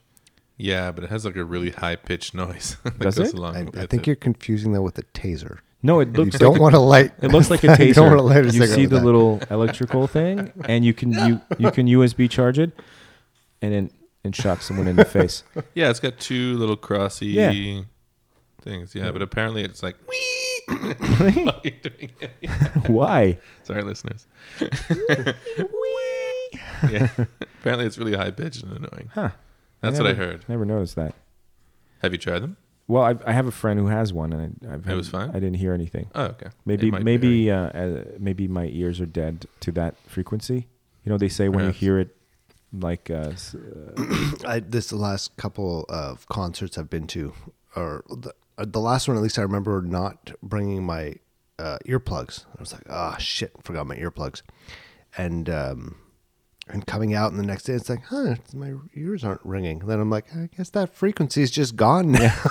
there was nothing to kill. no, exactly. He was dead on oh. arrival.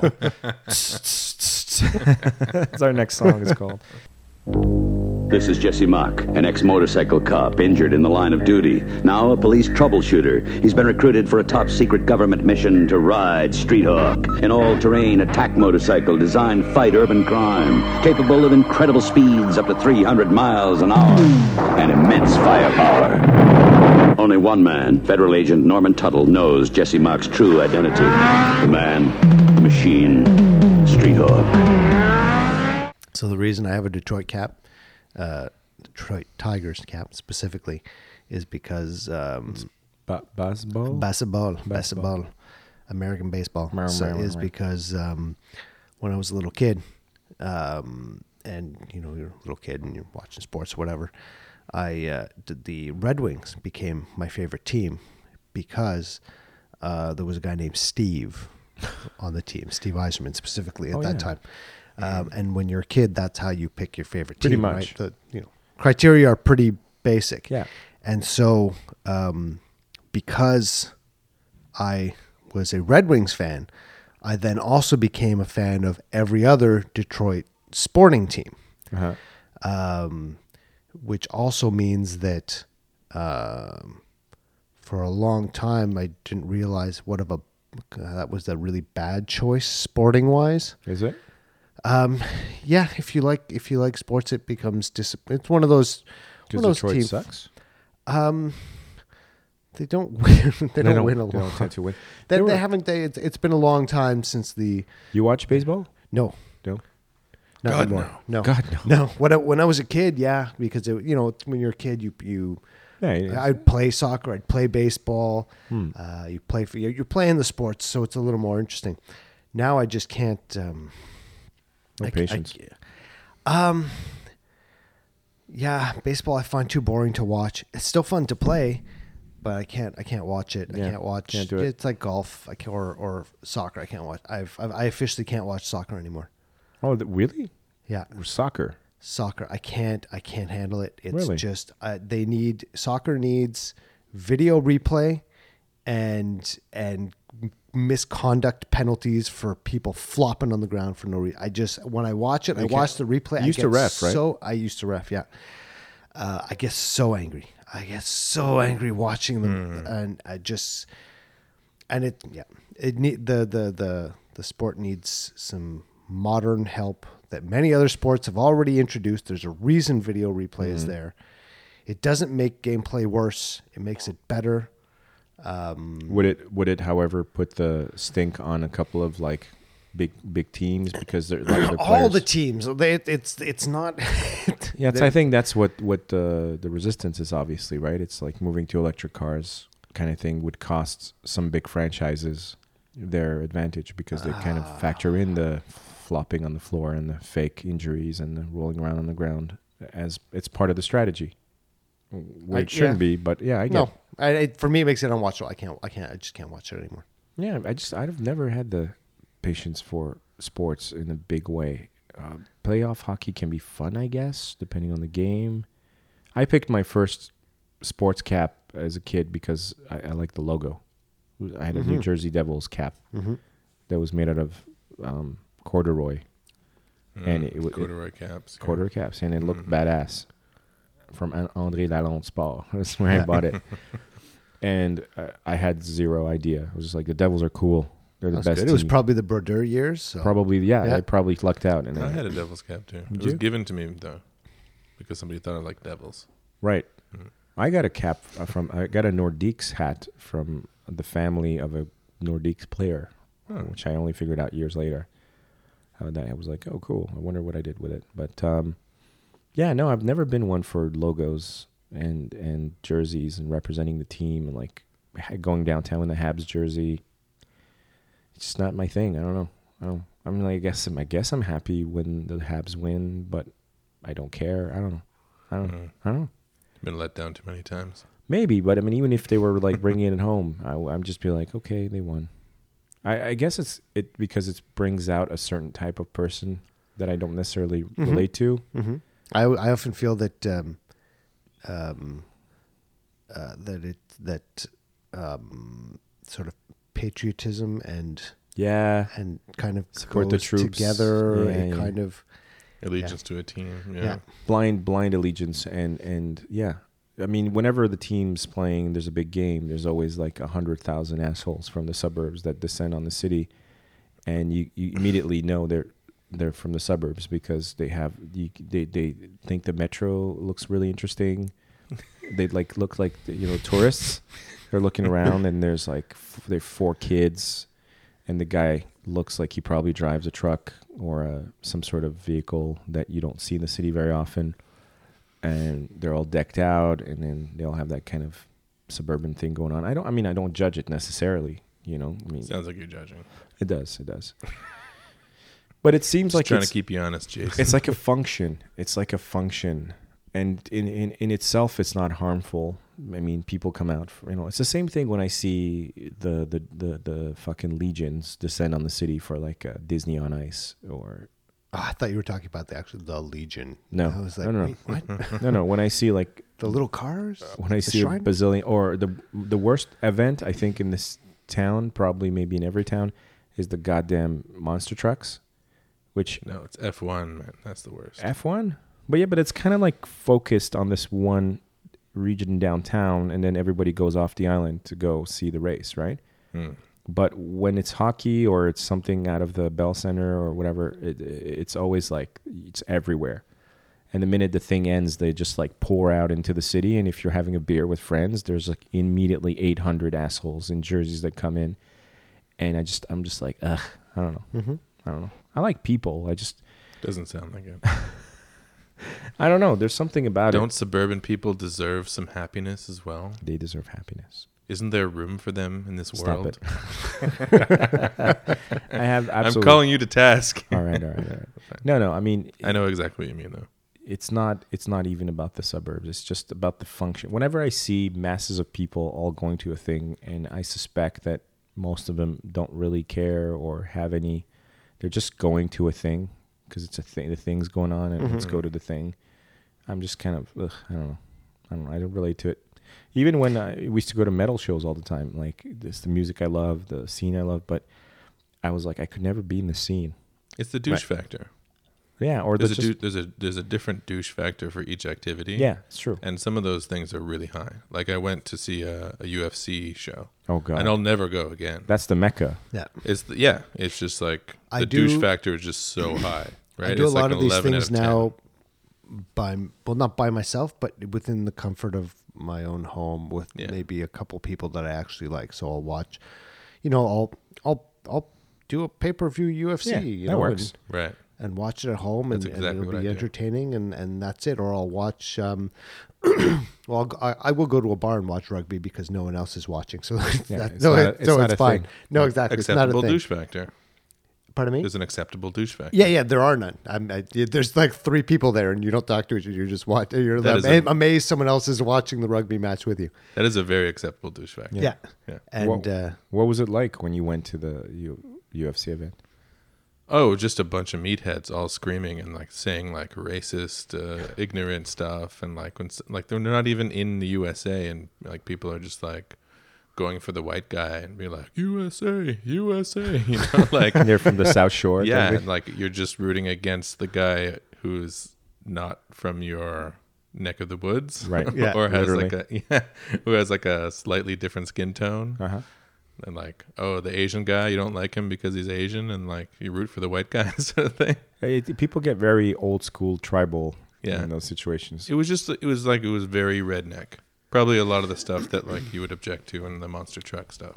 Yeah, well, the, the the monster truck thing was more like it was sad because everyone was seemed to be pretending that this was such a great event, but the event sucked.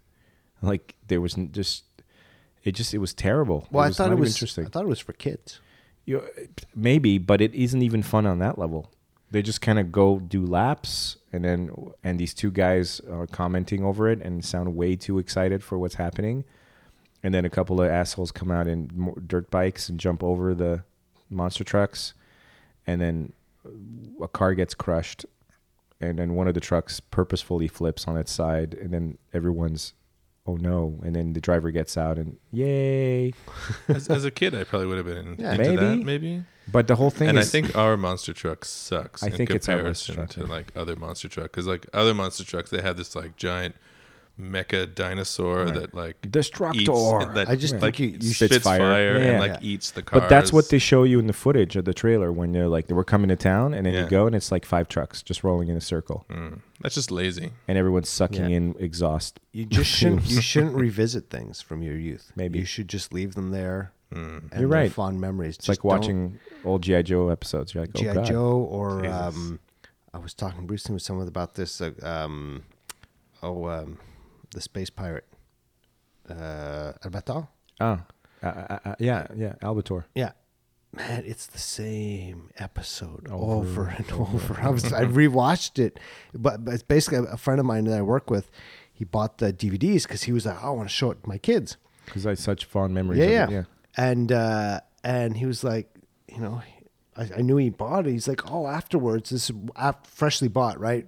I think we went to Fairview together when he bought them, and uh, and he was like, oh, when I'm when I'm when I'm done watching it, you can borrow them too. I'm like, oh, great. and uh, so when after after I was like, oh, you know, do you uh, You did done? you watch it? yeah. Yeah. And he's like, yeah. it's like, uh, he's like, yeah, yeah, you can, you can borrow them. He didn't seem too enthused, but I didn't think much of it. And, and I watched them and I was like, ugh, This is garbage. painfully tried watching. it. I couldn't make it through it. and, and I gave it back to him and he's like, so, uh, so what'd you think?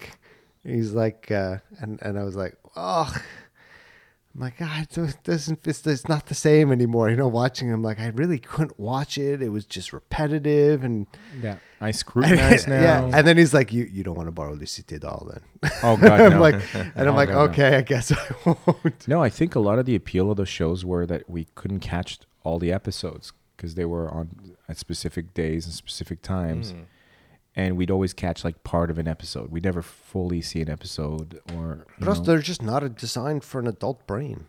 possibly. Like you, for kids, you want it. You Yeah, but, like, you- look at, uh, repetition is is for kids. You want it. you repetition want the same thing over important. and You want yeah. it because it Yeah. helps you to fall along. And you know, when you're a kid and you're watching, you're in and out anyways, right? Mm-hmm. You're you're you're watching. You might be doing something at the same time. You keep going. They keep going over the same things over and over. You over. can't follow a like a complex storyline No. at that age, anyway. yeah, you don't really care. If And there's more than three things, you're like, ugh, tired. Yeah. you just fall asleep Hmm. like an old man. Yeah. Remember rewatching uh, that old show V, Oh God. Like the original '80s uh, series. the original one, yeah, which terrified me as a kid. Yeah, Mhm. you, it was it was the stuff of nightmares. Yeah. yeah. Uh, mostly because I wasn't really allowed to watch it, and I kind of watched it from the stairwell when I was supposed to be in bed. You're peeking And I through the bars. Yeah, I could just see Yeah. like a little bit of it, and most of it like I could just hear the audio and just like a couple of little sneak, a couple of peeks, There was a mystery to it. and then I watched it again. It was just like Is it was- dog shit? It was terrible. I, I remember. I distinctly. terrible. I remember watching that as a kid, and the first time he like takes like the skin off his face, and you see like the lizard underneath. You're like, oh my god! Yeah. And watching again, you're like, is he just? Did they just put Play-Doh on his face? Is he just pulling the Play-Doh off of his face that they just haphazardly put on there? It's aged How is so this bad now. terrifying? it's aged so bad. But yeah, um, what was what were the other shows I was really into? Um, uh, Knight Rider. Hmm. Knight Rider is a little bit tough to watch, Right. um, although it's not horrible. But it's it, it's it's like it holds up to Yeah. a certain degree. It's no Magnum PI, but no, I don't know if Magnum holds up. Does does Magnum hold up?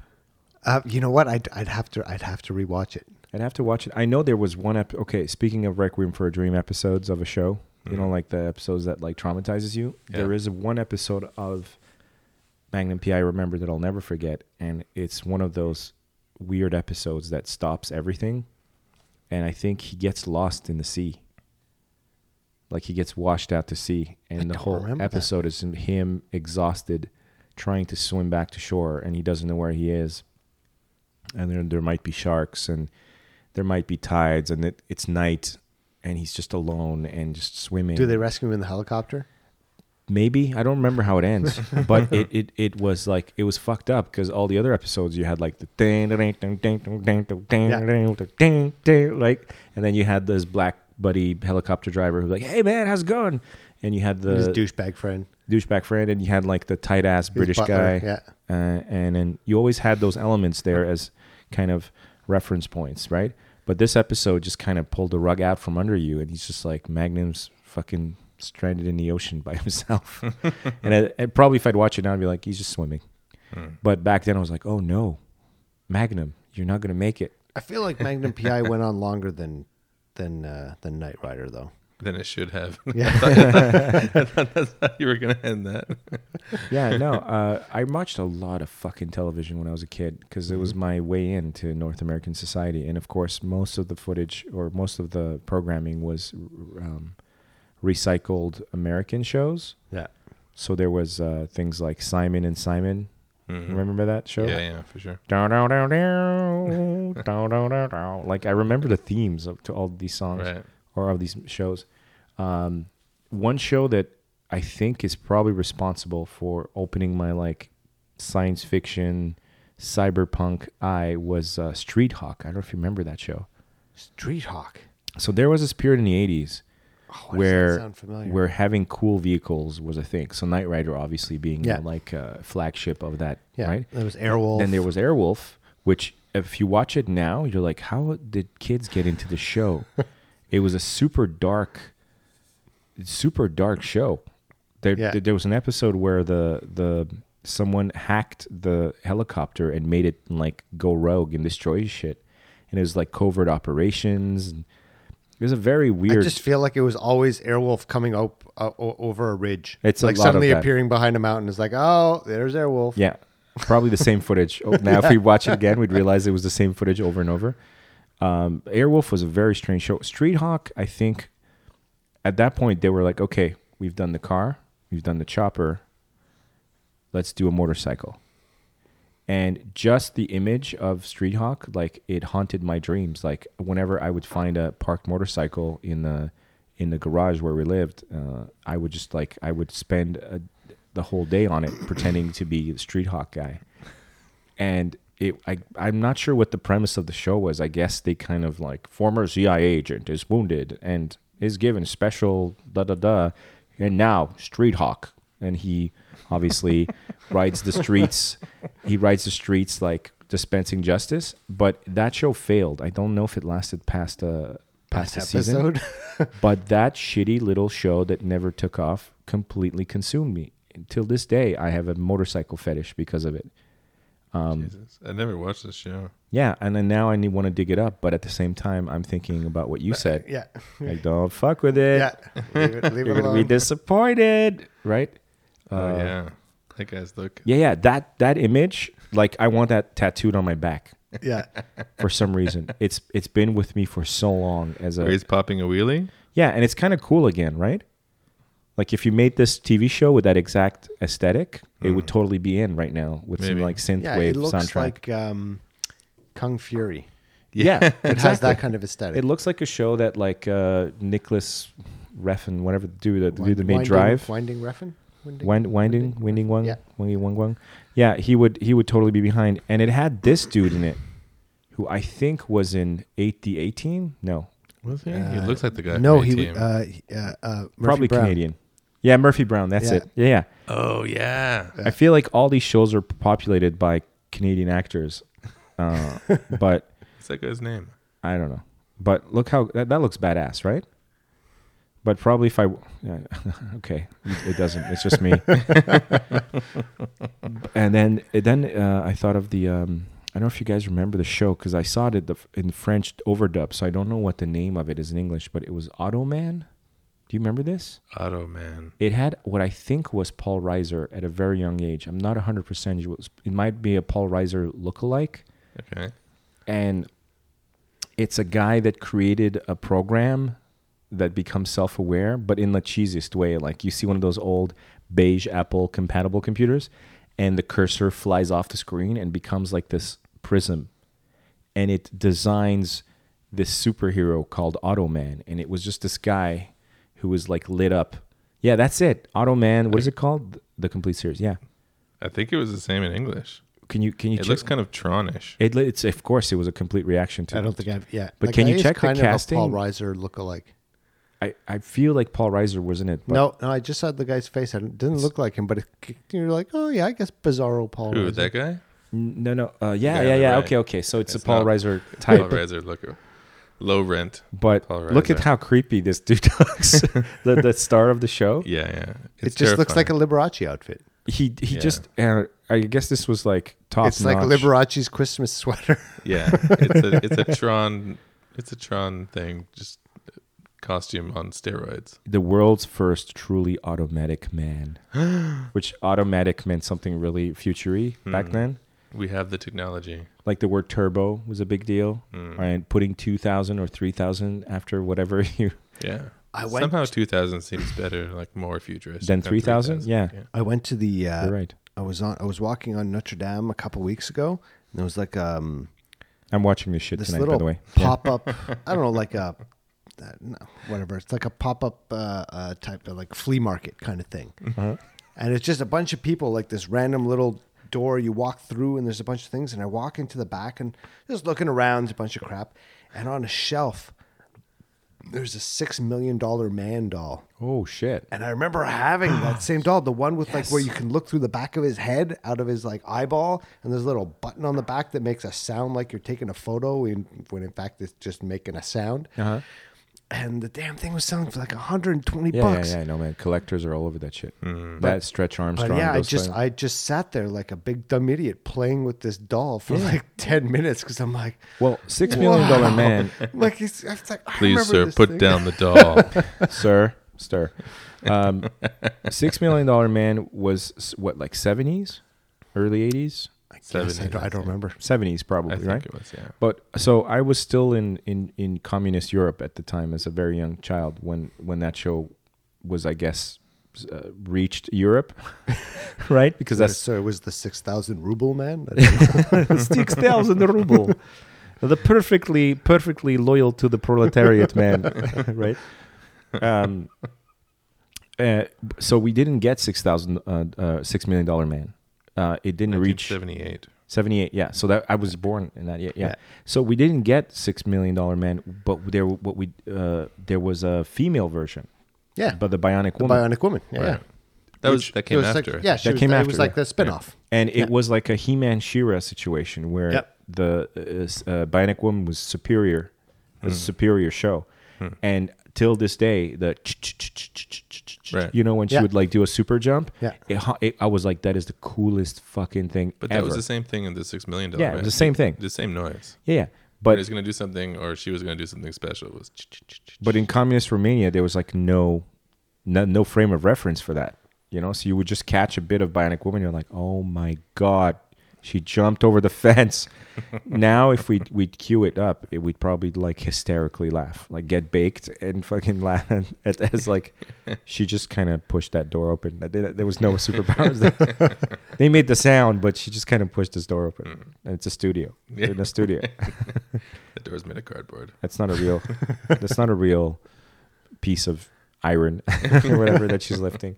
Um, yeah, yeah. It's like watching the old Star Trek episode with when he's fighting the li- the Gorn, the lizard guy, Yeah. and it's super difficult to watch with a straight Yeah. face now. Yeah, it's tough.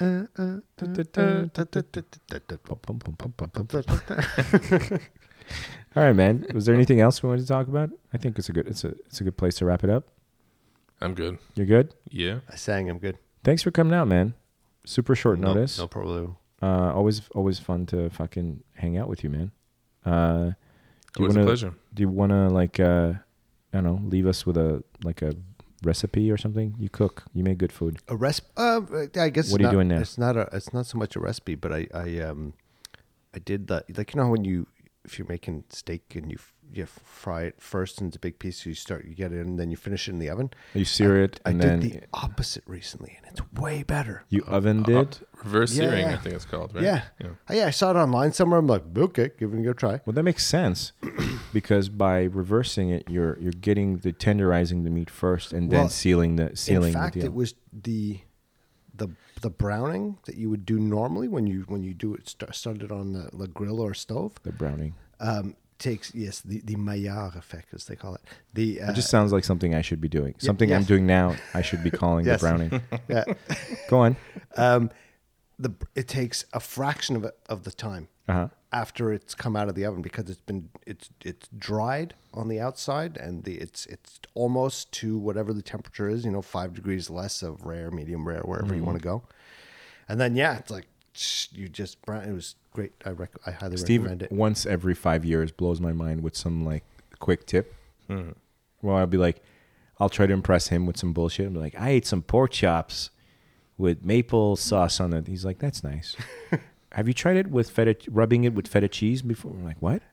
yeah, yeah, just rub it down with feta cheese. I'm like, that that for doesn't for the sound. record i never said that any- be- weird Well, the the actual example I remember is when I was listening to this huge thing where I'd make pork chops and I was so proud of myself, and then beef or whatever, and then he told me to just take a little square of blue cheese and put it on the top once once I pull Oh, it yeah, on off top the of the steak yeah yeah and let the blue blue cheese cheese kind of just like dissolve mm-hmm. over the top cheese of it. Cheese just makes everything better and uh, I never forgot it. So, so the way that you're doing your steak, you're putting like what 350 in the oven for no, like lower oh yeah like lower to depend depending on your oven anywhere between 200 and 250 for how long?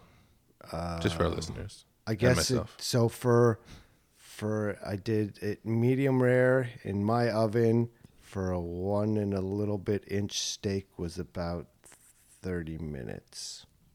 Okay. That's in my oven, which is a shitty Inglis oven. Nothing against Inglis; they make fabulous products. I think probably And then you fry the shit out of it. The, uh, barely. yeah, but You super go- hot, but low. Yeah, yeah. for it takes short period it, of it time. browns very quickly after that. It was it was yeah.